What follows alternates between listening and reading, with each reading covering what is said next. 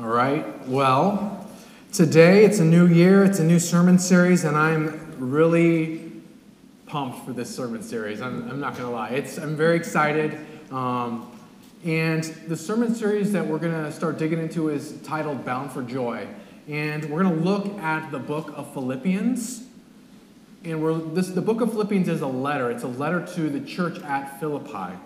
And it's one of Paul's letters that is just filled with encouragement and joy. And that's quite amazing considering Paul is writing it from a Roman prison.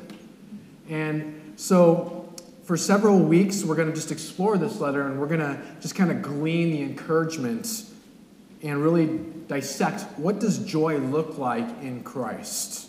And I think this is something that individually we need, but also something as a church that we need. And as I started studying, I realized that there was some unique um, similarities between us, the church at Philippi, and us here in North Andover. So, Paul, again, writing from a Roman prison, it's been about 10 years since the church was planted, and he's writing this letter to the church at Philippi. And here at North Andover, we've been here for almost 10 years. We've been a body of believers for almost 10 years, so there's a lot of similarities as we go through this. But today, some of you are probably scratching your head and you're saying, hey, you said we're going to be digging in the book of Philippians. Why is this an Acts passage? Well, specifically, we're going to look at the background. How did Paul end up planting a church in Philippi? And the title of today's message is How It All Began. And I don't know if anything's ever happened to you unexpected, like you're drawn somewhere and, or you go somewhere and you're like, I don't really want to be here, but these unexpected things happen. I'm reminded that every day. Um, I was drawn to, to, to Iraq. I didn't think I was going to find a wife, but I found a wife in Iraq. There she is. She's mine. So, so unexpected things happen on a daily basis in my household because of that. So, what we're going to look at is this unexpected, these unexpected twists and turns that happened during Paul's second missionary journey that lead to a church in Philippi. Because the fact is, is God does unexpected things through us and in us when we are sensitive to His Holy Spirit. So if you're not there, go ahead and turn to Acts chapter 16. And we got a lot of ground to cover. We're going to be looking at verses 6 through 40. So we're, we're going to be skipping some things, so I encourage you to read it afterwards. Let me pray and ask God to be with us. Father, we thank you for this time. Teach us the things that we do not know. May your Spirit just illuminate your truth to us. We love you, Lord. In Jesus' name, amen. The first thing we're going to look at is the unexpected change of plans. So in Acts chapter 16, verses 6 through 8, we see Paul is on his second missionary journey, and he's planning churches, he's, he's going to these different communities, and he's in Asia Minor. And Paul's a planner, and so he's planning, I'm going to continue my ministry in Asia. And then we read in verses 6 and 7 that God prevents Paul from entering to Asia and, and planting churches, churches there and doing ministry there. These doors start to close for Paul. Now, Paul must have been sitting there kind of frustrated, like, I am just trying to do ministry. I'm just trying to preach the gospel. Why are these doors being closed? And he's perplexed. He's not understanding what's going on. And then we read in verse 9 and 10 that Paul has this vision of this Macedonian man. And this Macedonian man says, Come over to Macedonia and help us. I don't know if you ever had anyone beg you to help them. It's just heart wrenching. And so Paul is at this critical decision point. He could rationalize this vision in a way that supports his plan. He could sit there and say, oh, God wants me to go to Macedonia after I go to Asia, and he could still push his plan and just kind of add God's plan on top of his. Or he could totally dismiss it and go, you know what, I've been on this missionary journey, I'm not eating well, I'm not sleeping well, so this was just a total figment of my imagination. Or he could take God at face value and be sensitive to his spirit and his leading. So, how does he respond? Well, in verse 10, we, we read, He got ready at once. He gets this group of missionaries, and they get ready at once, and he's resolute on the fact that he's supposed to be preaching the gospel in Macedonia. And so he shifts his entire plan to go to Philippi. Now, this unexpected change of plans means a lot for Paul and his group of missionaries, but it also means a lot to us. And, and I don't want us to miss this, but from a redemptive history perspective, by Paul going into Macedonia, the gospel is now entering Europe for the very first time. And for Paul and his missionaries, this is uncharted waters. I mean, they're going to enter a new context of ministry, new people, new customs, they're totally dependent on the Spirit. They're totally dependent on God's leading. They don't have this figured out. All the plans in the world are not going to help them at this point in time. It's got to be kind of scary. And I know for us, especially with this new year, many of us had made, have made plans and goals, and, and we have these things mapped out of what, how our year is going to look, like, look like, our five year plan is going to look like. So let me ask you how is God prompting you to make some changes? And further, if he's prompting you to make these changes, are you just trying to are you just rationalizing them to support your plan instead of his plan? Or are you dismissing them? Or are you taking him at, at his word? Now maybe you, you're sitting there and you're saying, well, how do I know it's God's plan? How do I know God is prompting me to, to do something? And that's a very good question. Because let's face it, there's some weird weirdos out there, right? There, there's some weird people. They'll say, oh, God wanted me to do this. And you're like, I don't think that's God. How do we know that we don't fall into that same trap? Well, it all comes down with you have to have a good prayer life. You need to be in constant communication with God. You need to pray with Him. You need to be deep in His Word. You see, when God leads you into something, and the Holy Spirit is leading you into something, He's not going to lead you in a way that is antithetical to His Word, because that's His ministry too, is the, the, the Word, the making of His Word. So if you feel God is leading you to something, look into His Word, confirm that. And if it's biblical, then you have a choice. Make the choice. God's given you that. Do it. Pray for discernment, pray for wisdom in those things. Next thing we see is an unexpected evangelistic encounter. So, Paul and his group of missionaries end up in Philippi. We read in verse 12 that Philippi is a Roman colony and the leading city of that district of Macedonia. Philippi is a pretty interesting place. It's an urban area, it's rich with gold, it's rich with water, and it's really at a crossroads of many um, cultures. Uh, Greek, Roman, and culture from Asia all come to this crossroads at Philippi.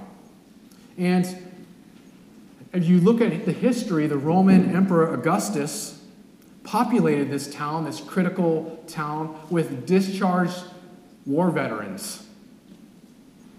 It's a military town. This place is a military town. Now, I've lived in military towns for my whole adult life. Let me tell you a little about something about military towns. They're very patriotic. There's actually money that is, is in military towns because people are usually receiving a military pension. And there's some really seedy characters in military towns. I'm not a seedy character, by the way. I just want, want to throw that out there. So the Philippians are extremely loyal to Rome. They're extremely loyal to Rome. And they take their Roman citizenship very seriously. And you're going to see this thread as we go through the book of Philippians. Um, Paul addresses this over and over. So then we come to verse 13. It says, On the Sabbath, we went outside the city, gate to the river, where we expected to find a place of prayer. We sat down and began to speak to the women who had gathered there. One of those listening was a woman from the city of Thyatira named Lydia, a dealer in purple cloth. She was a worshiper of God. The Lord opened her heart to respond to Paul's message. When she and her members of her household were baptized, she invited us to her home. If you consider me a believer in the Lord, she says, come and stay at my house. And she persuaded us. So they go to Philippi, and the first people they run into are a group of women. Now, this is a total change in Paul's ministry methodology. The way Paul would do ministry is he would go to these towns, He would go to these Jewish synagogues and then he would preach the gospel from the synagogues. Well, there appears to be no synagogue here because anyone that believes in the God of the Bible is, is meeting outside of a river and there's only women there. In order to have a Jewish synagogue, you needed 10 men, 10 Jewish men. There appears to be no men or not 10 Jewish men to have a synagogue. So he runs into this group of women and he runs into this woman named Lydia. And Lydia is a, a businesswoman. And she hears Paul preach the gospel, and it says, The Lord opened her heart to respond to Paul's message. And the fact is, is this is how God works. Lisa just gave her testimony of the bridge ministry, and some of you started squirming in your seats. And you're sitting there and you're going, I don't know how to tell people about Jesus. I don't know how to give a gospel presentation, if you will. I'll mess it up. But that's not how God works. It doesn't matter like how we give our gospel sales pitch, if you will, because it's not. We're just telling people the truth of the gospel. We're just telling them who Christ is. It's God who opens hearts up. We don't change hearts, God does.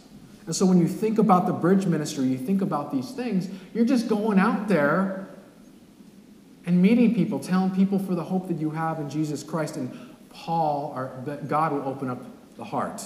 And Paul's unexpected evangelistic encounter resulted into the founding members of a church. These women are the founding members of the church at Philippi.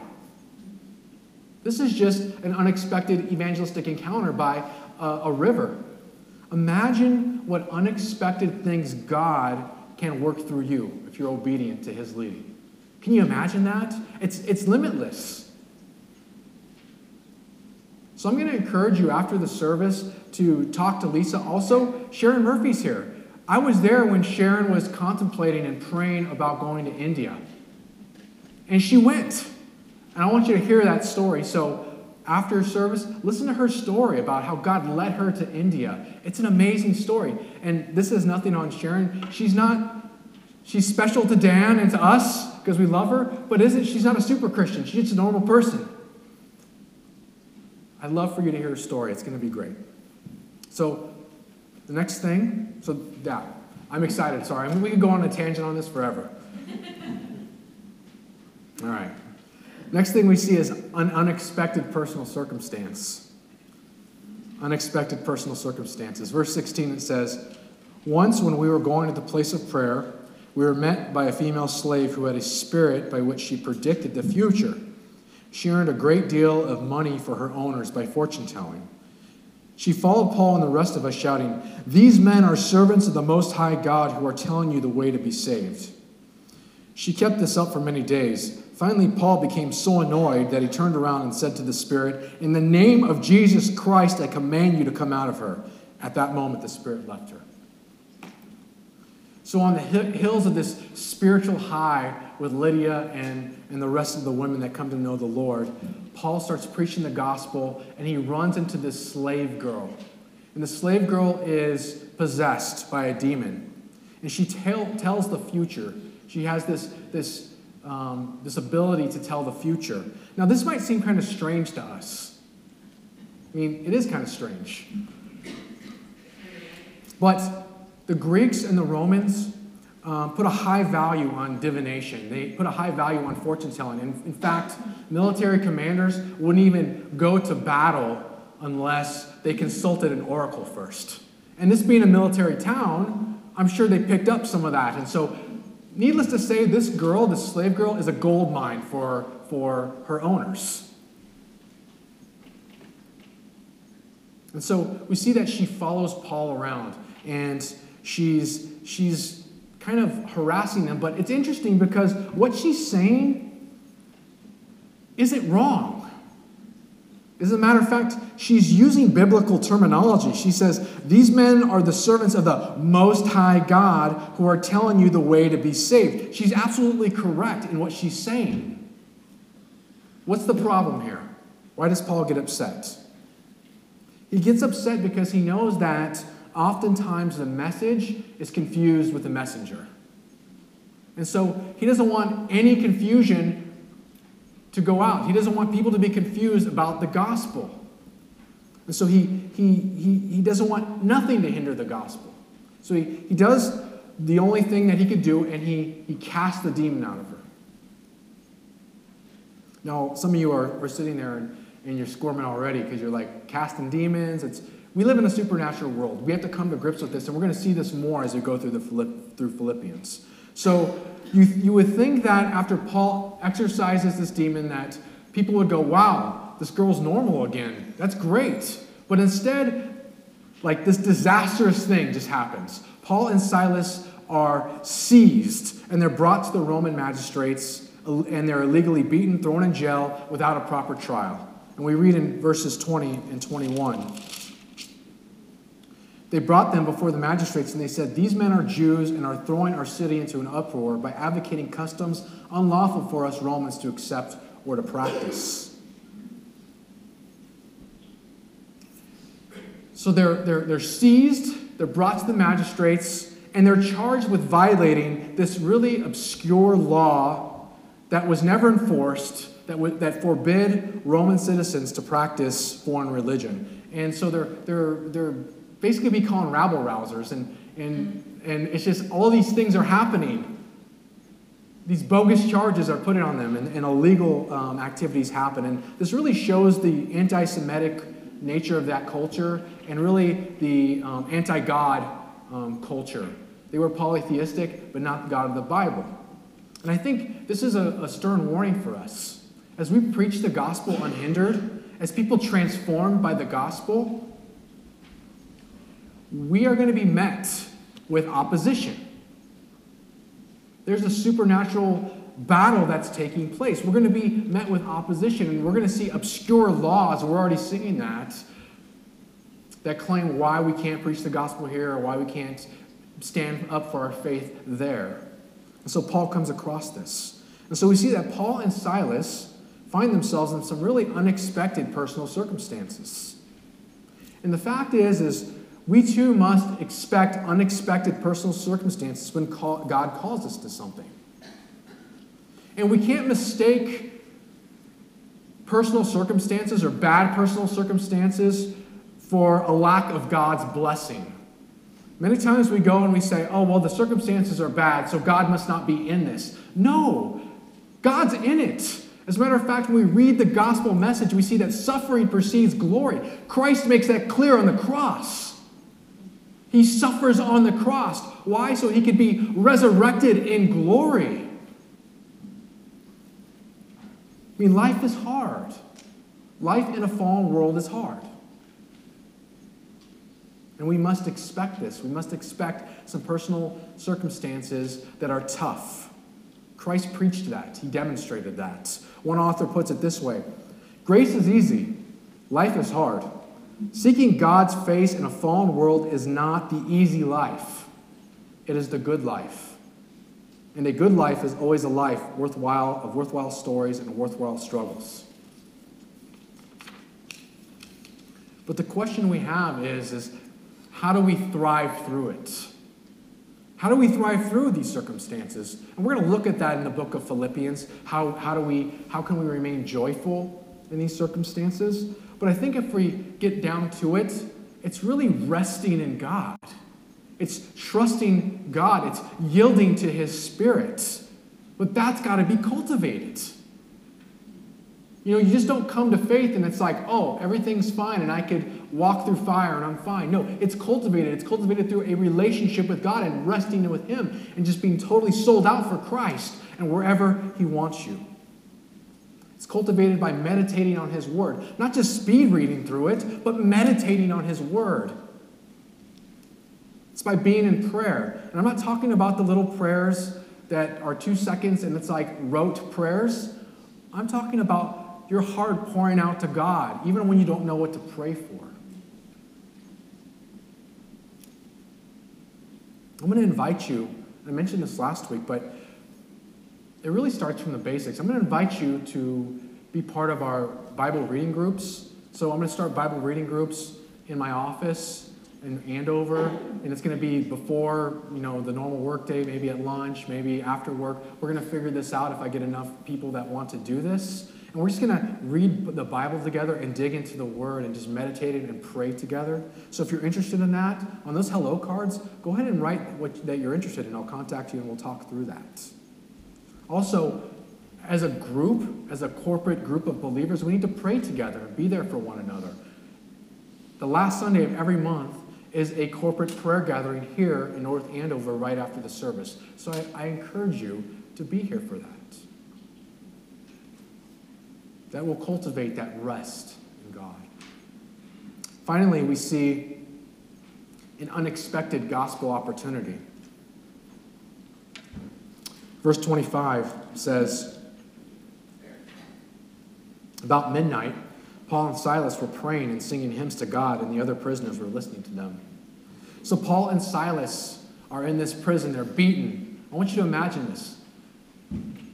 They just want to preach the gospel. They just want to preach the gospel, and they're dragged, and they're beaten, and they're probably limping. Their wounds are hurting. It probably hurts to sit down, probably hurts to lean up against anything. They're, they're put in shackles, and they're put inside a prison. And this isn't a, like, a country club prison.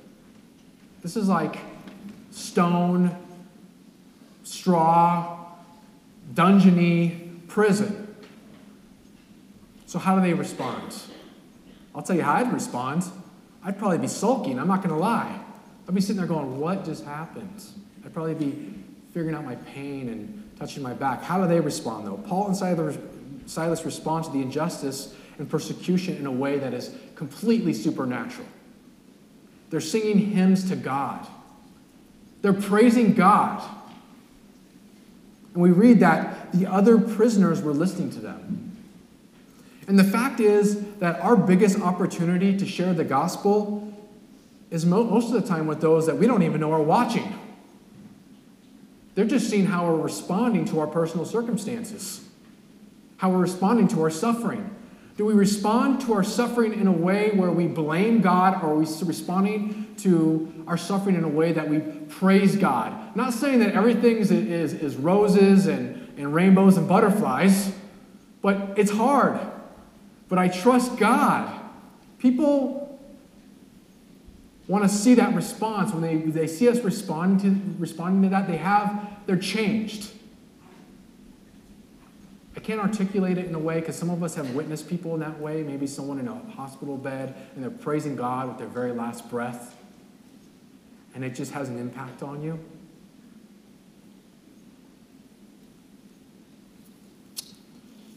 Verse 26.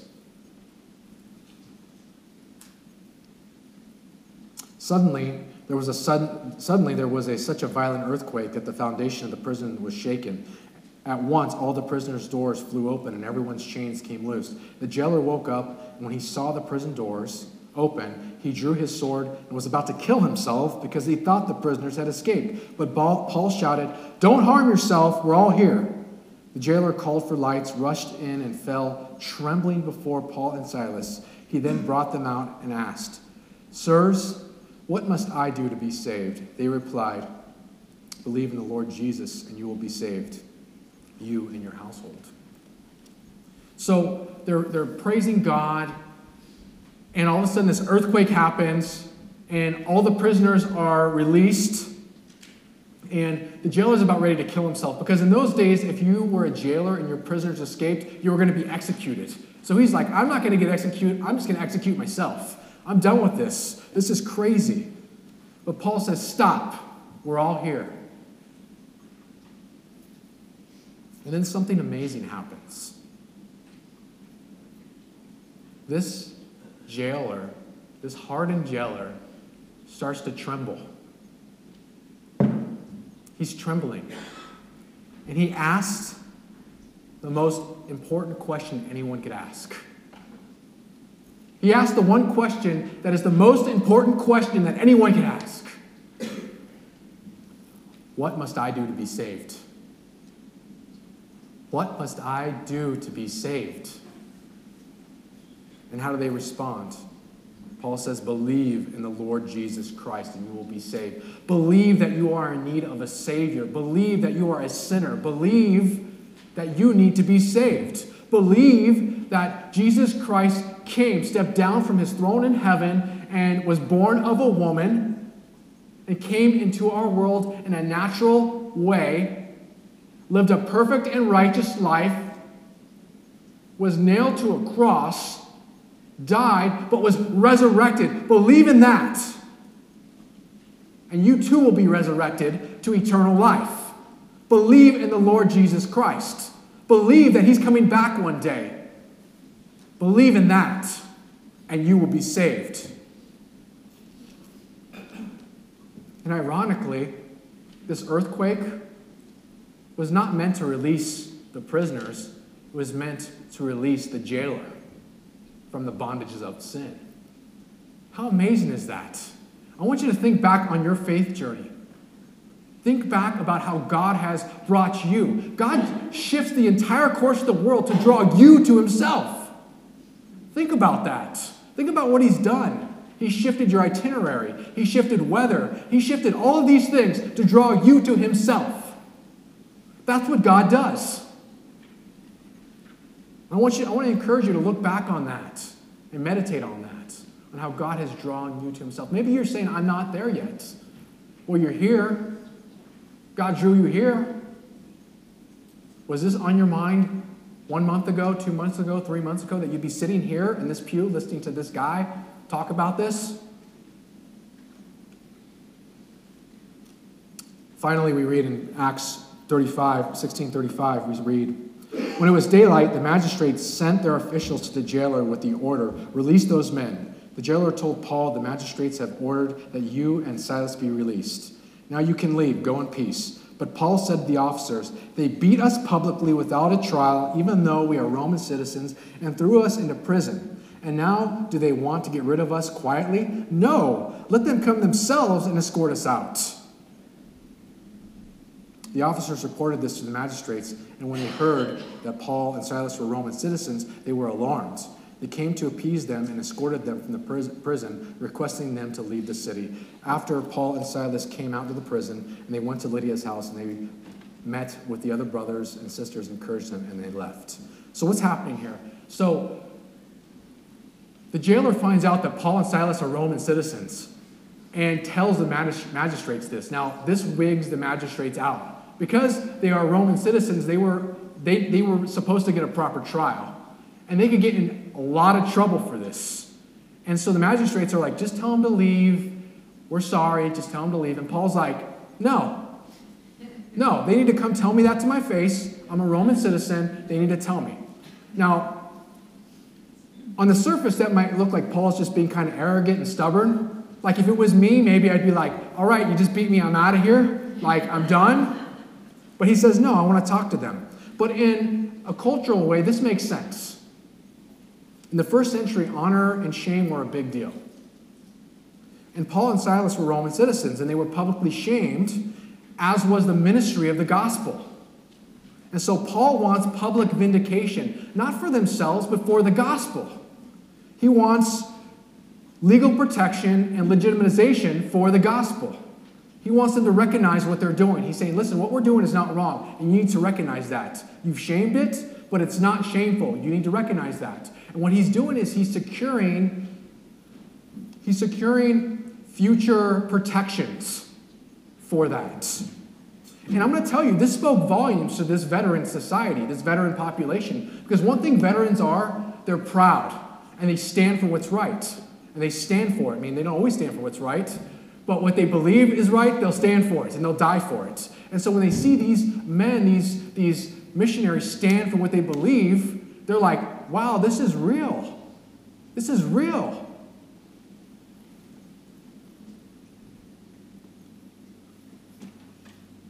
The fact is, is we are citizens of heaven, but we're called to stand for justice in accordance to God's word and establish this culture of legitimacy for the gospel. That's why it's important that we take ownership of our front lines in ministry. That's why that's so important. God has you where He wants you so He could bring transformation to where He has you for the legitimacy of the gospel. So, this is how it all began. This is as we enter into the book of Philippians, this is how it all began. And if we look, if we take a, a a snapshot of this, we see that the result of Paul his missionaries being open to the unexpected plans of God was that the gospel was being preached on a new continent, a new church was planted, and the gospel, that future church that would be preaching the gospel, was given protection and legitimacy by the city officials. God took this unexpected population, this population of veterans, hardcore Roman loyalists, um, anti Semitic people, and He transformed them to a faith community that loved Jesus and became their biggest supporters, became the biggest supporter of Paul's ministry of proclaiming the gospel. So, this is the big thing. God does these unexpected things. So, I'm going to encourage you start reading Philippians now. Start reading it. Just keep rereading it as we go through this, and you're going to kind of draw these things out. And I think this journey is going to be great. I'm excited for it. So, let's buckle up and let's do that. I'm excited. So, let me pray for us. Father, we thank you. We thank you for your word. We thank you for who you are. And I just thank you for all the unexpected things that you do. We love you, Lord, and we pray that if there's anyone in here that um, is worried about the next step of their faith journey, the next step of what you're calling them to, that you would confirm it to them through your word and prayer and even through the testimony of others, Lord. So we love you. We ask that you would be glorified. In Jesus' name, amen.